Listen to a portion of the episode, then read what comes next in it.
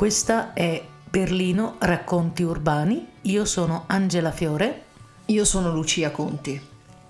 E oggi parliamo abbastanza a braccio di dipendenze. È un argomento che non avevamo pensato di trattare inizialmente, ma abbiamo preso spunto dal passaggio di un bellissimo libro che stasera vi consiglieremo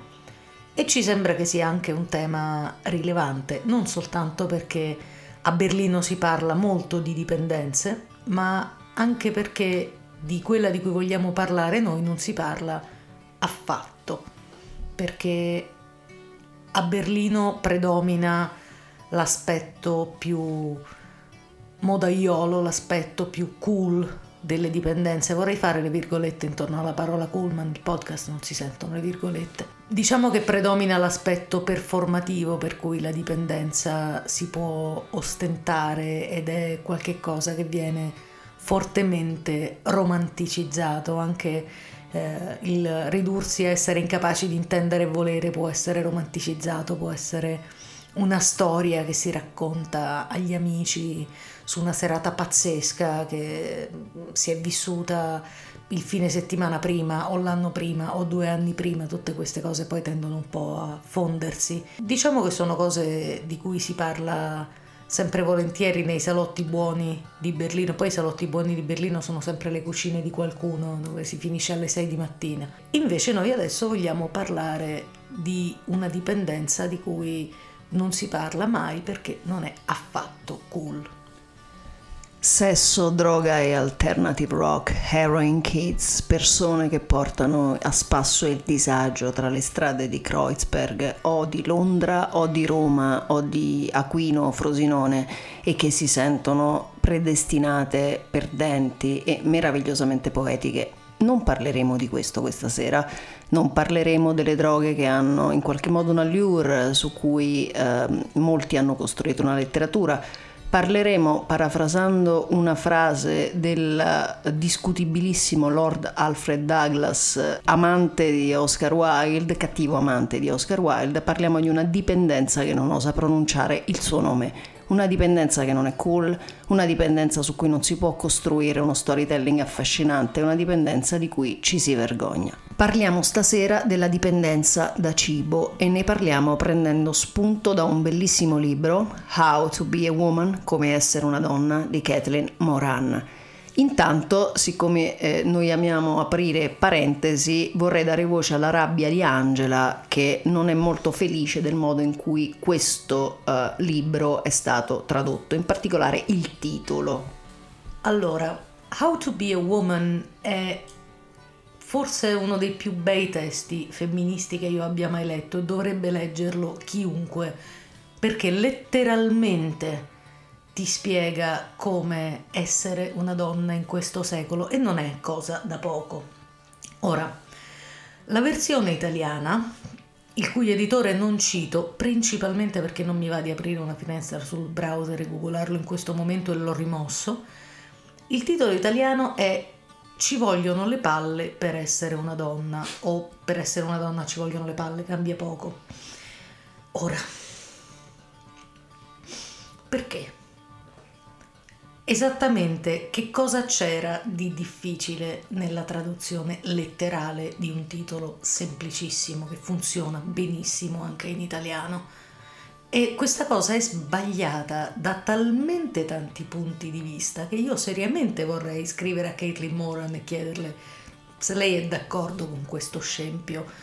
Mi viene in mente una delle prime lezioni fatte all'università nella mia vita quando la mia professoressa di antropologia culturale, della quale purtroppo ho dimenticato il nome, spero che mi perdoni, ci fece notare come il linguaggio, soprattutto nella lingua italiana, fosse graniticamente improntato a, ad attribuire alla femminilità soltanto alcune doti, nello specifico doti di delicatezza, indecisione, irrazionalità, debolezza e tutto quello che possiamo immaginare e ad attribuire tutte le doti opposte solo alla mascolinità in barba all'evidenza dei fatti. Per cui ci faceva notare l'insegnante, nel momento in cui una donna dimostra grande forza e risolutezza, non si dice accidenti, le donne sono esseri forti e risoluti, no, si dice quella lì ha le palle, cioè quella lì è un uomo. Allora, adesso, visto che l'edizione italiana è del 2013, mi sembra, e non del 1872, io vorrei tantissimo sapere che bisogno c'è di ricondurre il concetto della forza necessaria a una donna per esistere in questo secolo alla genitalità maschile. Perché ragazzi miei, seriamente io lo so che l'Italia ha un primato da difendere come paese che traduce peggio al mondo i titoli di qualunque cosa, però vi posso garantire che ci sono moltissime donne che esprimono la forza di Caitlin Moran e non ho controllato personalmente, ma sono abbastanza sicura che la stragrande maggioranza non abbiano i testicoli, quindi seriamente io non vedo il legame. E questo era il ranting della giornata di oggi. Grazie. Io ringrazio veramente tanto Angela per questo chiarimento, per la sua determinazione, è veramente una donna con le palle e mm, vado avanti con... Donna con le palle crollerebbe qualsiasi gentiluomo. Ecco, non so, uh, questa è una citazione dalla grande bellezza. Dovevamo dove, capirlo da soli. Dove, dovevate capirlo da soli, però vabbè, uh, smettiamo insomma di fare lucubrazioni cinematografiche e torniamo all'argomento che è appunto il disturbo alimentare, ma da un punto di vista singolare, perché noi sentiamo parlare di disturbi alimentari come di uh, ovviamente gravi patologie del comportamento per cui mh, le persone si autodistruggono mangiando, smettendo di mangiare o mangiando troppo o vomitando, quindi abbiamo questo punto di vista eh, descrittivo di persone che si annientano nell'ambito di questo disturbo specifico. Cos'è che ci dice Kathleen Moran di più rispetto a questa cosa? Ci parla del disturbo alimentare come del disturbo tipico delle persone che non possono permettersi di perdere il controllo perché sono costrette o comunque votate a prendersi cura di altre persone. La madre che non può degenerare con i figli, eh, con i genitori anziani, le persone che non possono crollare come gli eroinomani su un tavolo della cucina oppure eh, reagire male, esplodere aggressivamente come fanno alcuni alcolisti. Le persone che si autodistruggono col cibo scelgono lo stesso cammino di lento suicidio di tutti gli altri tossicodipendenti, però restando sempre al proprio posto in sella pronti a provvedere a quelli che sono i bisogni di altri. Quindi questa sorta di eh, autodistruzione che poi non è poetica, che poi non alimenta le leggende del rock, è la forma estrema dell'altruismo di chi si sente morire e di fatto si uccide, ma non si può permettere il lusso di fare in modo che il proprio degrado ricada su altri a conclusione di questa uh, considerazione, prima di passare di nuovo la parola ad Angela, parlerei anche del momento in cui Kathleen Moran uh, si rende conto di, questa, di questo fatto. Uh, sua, una delle sue amiche, lei scrive per Melody Maker, eh, che un, è un giornale che comunque parla di, di, musica alternativa, non so nemmeno se sia ancora pubblicato, ahimè mi dispiace, non mi sono informata, ma um, frequenta pop star, rock star e quando viene a sapere che una sua amica che stava frequentando appunto un'aspirante stella del rock è stata ricoverata in una clinica dove si sta appunto uh, disintossicando da questo disturbo alimentare, ci va quasi convinta di andare in una di quelle cliniche mh, di rehab a 5 stelle dove eh, persone percepite come socialmente percepite come cool si liberano dei loro demoni. Si trova invece di fronte a un posto in cui semplicemente le stanze puzzano di vomito le persone sono lì che lottano contro qualcosa che percepiscono come degradante e diminuente e la sua amica le dice tutto questo non è, non è cool, tutto questo non è niente, questo è un banale suicidio sostanzialmente. Quindi questa è la prospettiva particolarmente interessante che noi abbiamo ravvisato in questo testo bellissimo. C'è anche un'altra parte del ragionamento che in parte è fatta nel libro, in parte possiamo estenderla noi cioè, vi immaginate che cosa sarebbe lo stereotipo della rockstar se al posto della droga ci fossero le ciambelle. Immaginate lo stereotipo del musicista rock maledetto, Keith Richards per la generazione diciamo fino alla nostra e oggi probabilmente qualsiasi artista trap. Non voglio fare relazioni perché non, ho, non sono abbastanza informata da sapere chi di, dei personaggi correnti sia più o meno apertamente un tossicodipendente, ma immaginate lo stereotipo dell'artista che arriva tardi al sound check, che tratta malissimo lo staff, eh, che è impossibile convincere a dire due parole di senso compiuto uno in fila all'altra, eh, che mette nei guai il suo agente durante le interviste perché straparla in preda all'alcol e alla cocaina, che sviene, che vomita, che commette abusi di qualsiasi genere nel camerino. Tutto questo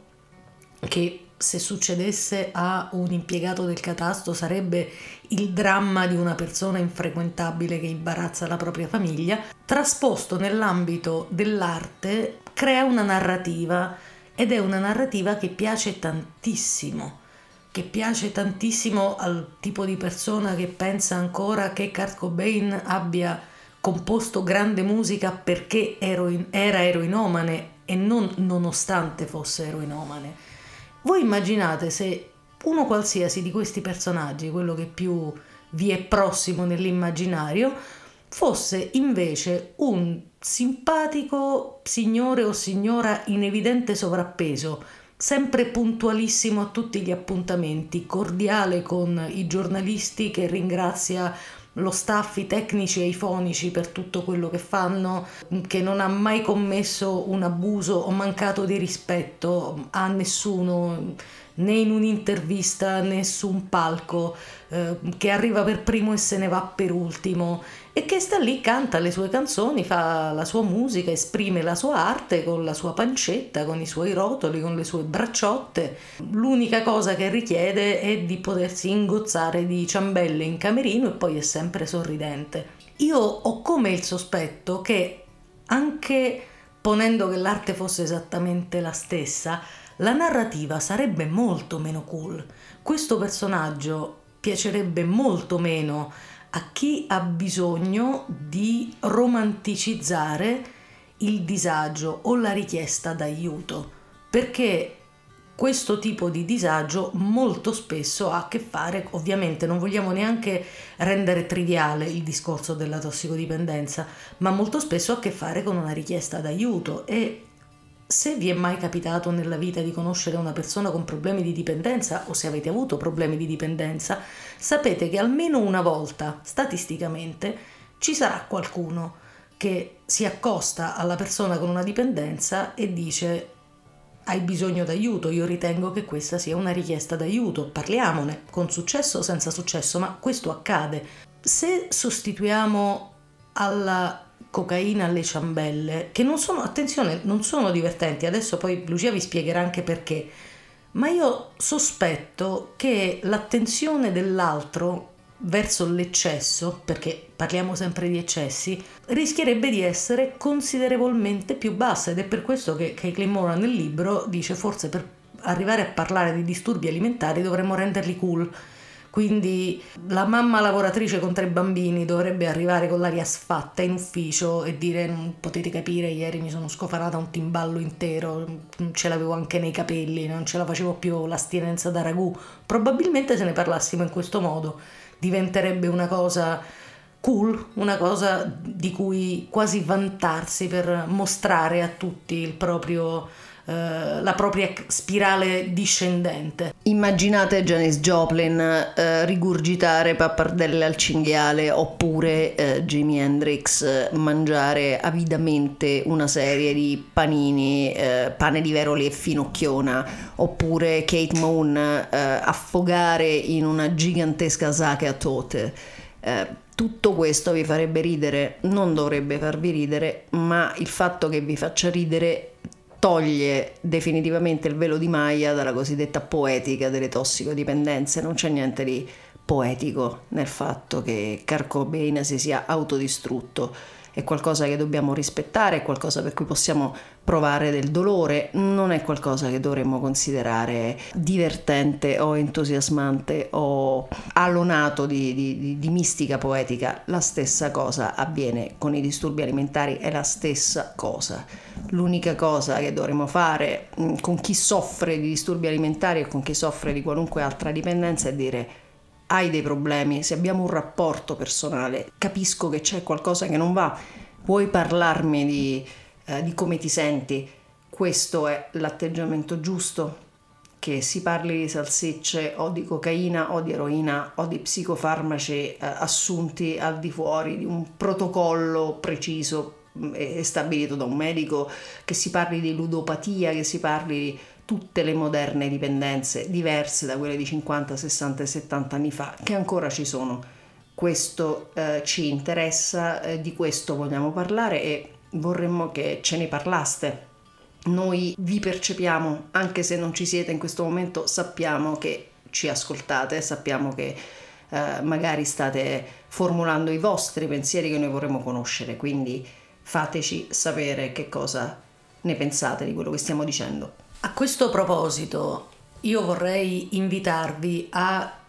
farci sentire la vostra voce, potete farlo tramite i social media che tutti utilizziamo, quindi potete scriverci su Instagram, potete scriverci sulla pagina Facebook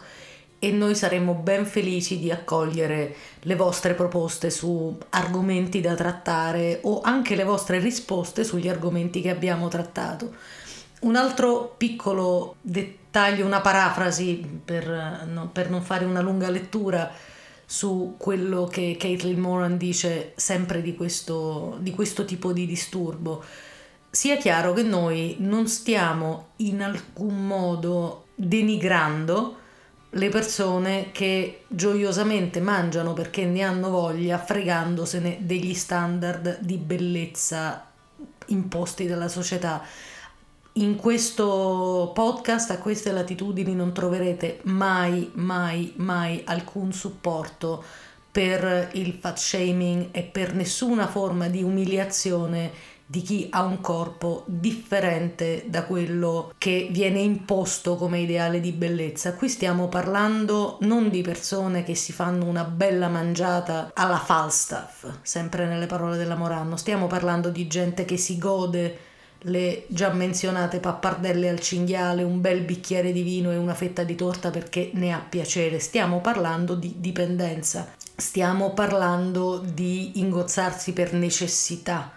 per, perché lo zucchero dà la proverbiale botta, che non è tanto dissimile da quella delle droghe illegali e chi fa questo tipo chi ha questo tipo di comportamento non trae piacere da quello che fa, non sente il sapore di quello che mangia e prova dolore, fastidio e disgusto nel momento in cui lo fa. È per questo che si chiama disturbo alimentare. Non stiamo parlando della gioia di mangiare un hamburger con le patatine come noi faremo stasera, ma stiamo parlando eh, di 6 Kit Kat alle 4 di mattina. Più o meno di questo stiamo parlando. Potremmo a questo punto leggere proprio il, un brevissimo passaggio. Il libro ve lo consigliamo, se siete in grado leggetelo in inglese perché se tanto mi dà tanto anche il resto della traduzione potrebbe avere sofferto del bias del traduttore italiano che magari sarà bravissimo e magari è colpa dell'editore, non, non voglio prendermela con il traduttore che non conosco. Se potete leggetelo in inglese, se non potete leggetelo comunque in italiano perché questa prospettiva è utile, importante e divertente perché Caitlin Moran sa parlare di cose anche molto forti e molto pesanti. Il libro parla di molto altro, non solo di disturbi alimentari, ma è un libro che vi fa vivere l'esperienza delle mille difficoltà del crescere donna nel XX secolo con un sorriso anche di fronte agli argomenti più seri. Passiamo alla lettura. Gli eccessi alimentari sono la droga preferita dalle persone che devono assistere qualcuno. Ed ecco il motivo per cui è considerata la meno affascinante di tutte le dipendenze. È un modo di avvelenarti pur rimanendo completamente efficiente, perché sei costretto a farlo. La gente grassa non indulge nel lusso della propria dipendenza, perché ciò li renderebbe inutili, caotici o addirittura un peso per gli altri. Preferisce autodistruggersi lentamente, in un modo che non arreca fastidio a nessuno. Ed è questo il motivo per cui è la droga preferita delle donne. Pensate a tutte quelle mamme che mangiano nel silenzio di casa,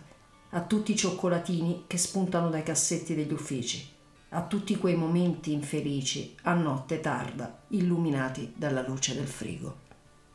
Anche per oggi abbiamo concluso, vi salutiamo, speriamo che questa riflessione sia stata per voi interessante. Ci interessa tantissimo conoscere il vostro punto di vista, quindi scriveteci, contattateci, commentate, condividete e leggete libri belli. Alla prossima. Ciao!